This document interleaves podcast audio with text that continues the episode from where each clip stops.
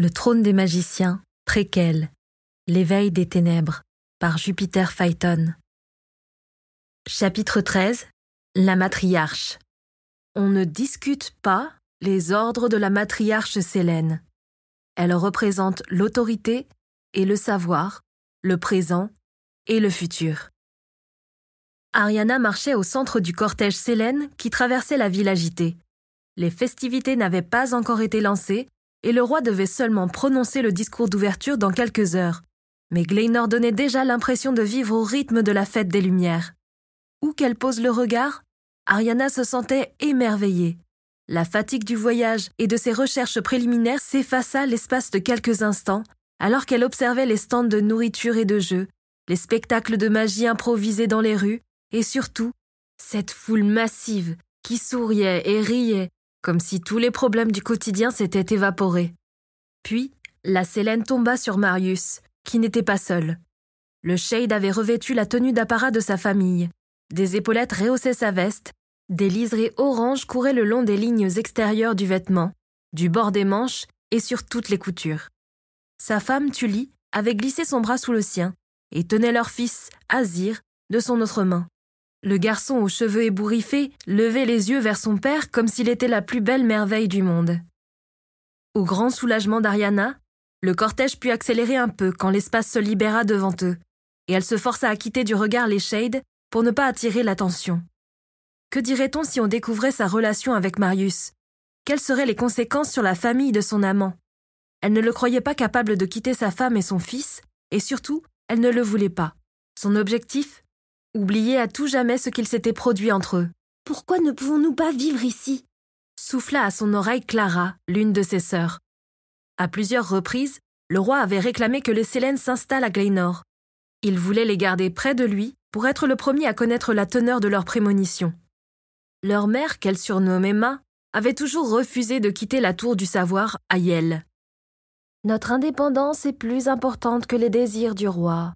Notre loyauté va au royaume, pas à celui qui se tient à sa tête. Récita Ariana. Notre loyauté va surtout à nous-mêmes. C'est moi ou Ma à change. Comme si elle était capable d'entendre le moindre murmure à travers le vacarme, leur mère se retourna à cet instant et dévisagea ses filles avec un air interrogateur et soupçonneux sourcils froncés, yeux plissés. Elle articula silencieusement. Un problème? Elles firent non de la tête et s'écartèrent pour ne pas continuer leur messe basse. Ariana se remit à scruter la foule et tomba cette fois sur Rodolphe Astury, qui discutait avec Chander. Le grès avait changé depuis la dernière fois qu'elle l'avait vu.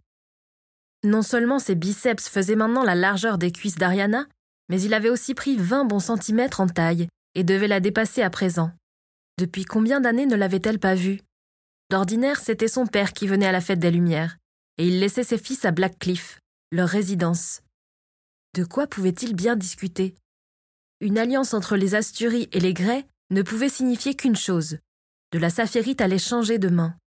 Rodolphe était riche à ne plus savoir quoi faire de son argent, et la seule chose qu'il n'avait pas achetée jusque-là, parce que le père de Chander avait refusé, c'était de la saphirite. Mais si la jeune garde prenait la direction de la famille et décidait de céder aux demandes des Asturies, le sud-est de Saphiria pourrait commencer à obtenir de la saphirite. Que cela signifiait-il? Et quelles en seraient les conséquences? Ariana tournait encore ses informations dans sa tête quand le cortège s'arrêta devant les portes du palais.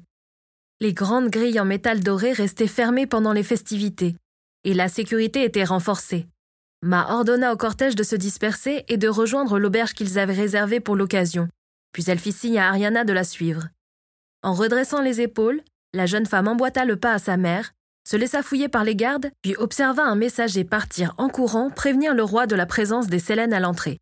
Elles avancèrent côte à côte dans la longue allée de dalles blanches qui menait au bâtiment principal. Pas un seul mot de travers. Lachma sur un ton sec et autoritaire. Parfois, Ariana avait l'impression que quand sa mère s'exprimait, des lames tranchantes sortaient de sa bouche, ses mots et la manière dont elle parlait déclenchaient des frissons de peur chez tous ceux qui l'écoutaient. Je ne comptais pas. Silence. Tu me laisseras parler. Tu nous as déjà bien assez mis en retard comme ça. Mais la vision nécessitait de. Le regard de Ma se braqua sur elle, et elle baissa les yeux, en se retenant de se recroqueviller comme quand elle était enfant et que sa mère la grondait. Ce qu'elle avait vu, elle l'avait partagé, bien sûr. Et depuis, la vision s'était imposée, encore et encore, pressante, comme si elle cherchait à la pousser à effectuer des recherches sur le sujet, à creuser les images, à en comprendre le sens. Ariana avait sorti tous les documents qui référaient aux deux Solaris ou aux ténèbres.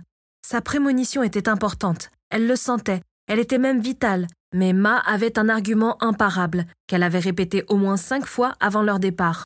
Si ta vision était importante, nous l'aurions toutes reçue. Pour la matriarche, toute image de l'avenir qui revêtait une réelle importance finissait immanquablement par parvenir à toutes les Célènes. Parfois de manière simultanée, parfois les unes après les autres. Or, aucune de ses sœurs n'avait reçu les mêmes images. La chute d'Ariana avait-elle altéré sa vision, comme sa mère le pensait? Bon retour à Glenor, lança Edmond au argent avant même qu'elle franchisse l'entrée du bâtiment.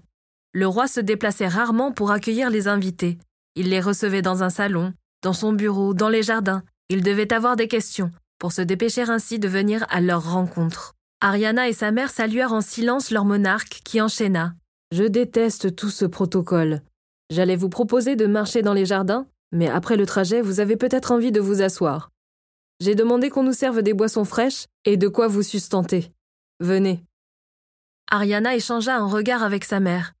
Quelque chose ne tournait pas rond, elle le sentait. Elles étaient venues pour se présenter au roi comme à chaque fête des Lumières, et la matriarche comptait introduire sa fille comme successeur de leur lignée. Bientôt, leur mère céderait ses fonctions, et ce serait à Ariana de diriger la famille. Elles suivirent le roi, escortées par quatre gardes. Il marchait d'un pas vif dans les couloirs, comme s'il était pressé. Il tourna deux fois à droite avant d'ouvrir la porte d'un petit salon décoré de tons verts, comme la vaste majorité du palais, et il leur proposa de s'asseoir. Ariana saisit un verre d'eau sur un plateau et l'engloutit d'une traite. La chaleur était tout aussi forte qu'à Yel, qui se situait pourtant plus au sud. Voici ma fille Ariana. Elle va prendre ma suite d'ici douze mois pour succéder à la... Athéna, je n'ai pas le temps pour ça. Le ton d'Edmond était urgent. Avez-vous eu des visions importantes récemment? Des visions qui verraient ressurgir une menace ancienne et que l'on croyait anéantie? Des frissons partirent de la nuque d'Ariana et se déployèrent le long de ses bras, puis descendirent sa colonne vertébrale et poursuivirent jusqu'à ses cuisses, ses mollets et enfin ses pieds. La question du roi n'était pas innocente. Quelque chose se tramait, quelque chose qui avait tout à voir avec sa vision. Elle tourna la tête vers Ma, avec l'espoir qu'elle changerait d'avis, et révélerait toute la vérité. Non, rien de tout ça, votre grâce. Pourquoi? Y a-t-il un point en particulier qui vous préoccupe? Rien. Vraiment, insista le roi. Pas de menace imminente qui pèserait sur Saphiria? Pas de ténèbres à l'horizon? Le choix du mot ne pouvait pas être anodin. Que savait Edmond? Quelqu'un avait-il espionné cette discussion avec sa famille et relayé l'information au roi avant elle Ou bien disposait-il d'une autre source d'information?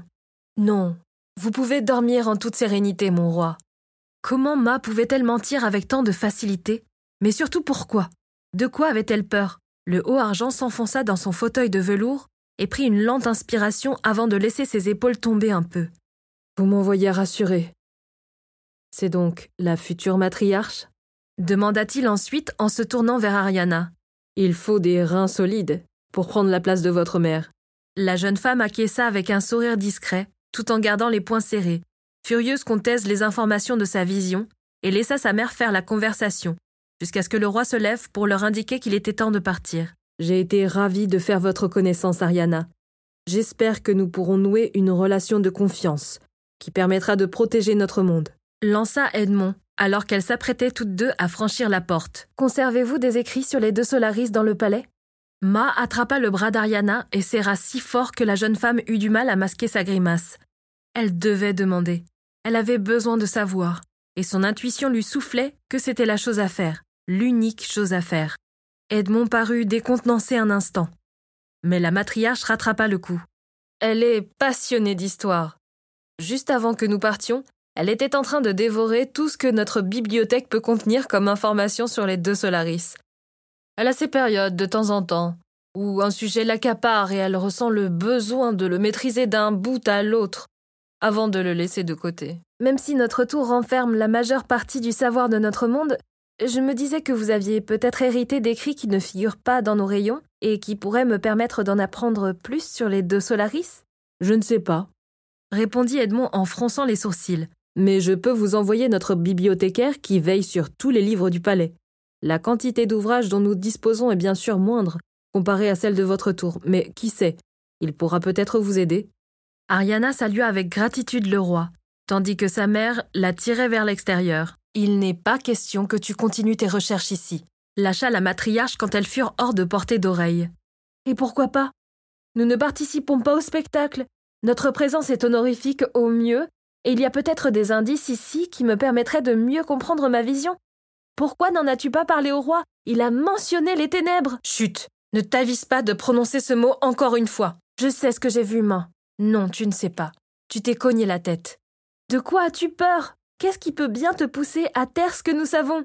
Ce que tu crois savoir. Je ne vais pas ruiner notre réputation sur la base d'une seule vision, que je n'ai pas eue moi-même et qui s'est imposée à toi, alors que tu. Nous n'en parlerons plus. Mais pourquoi, Ma? Pourquoi?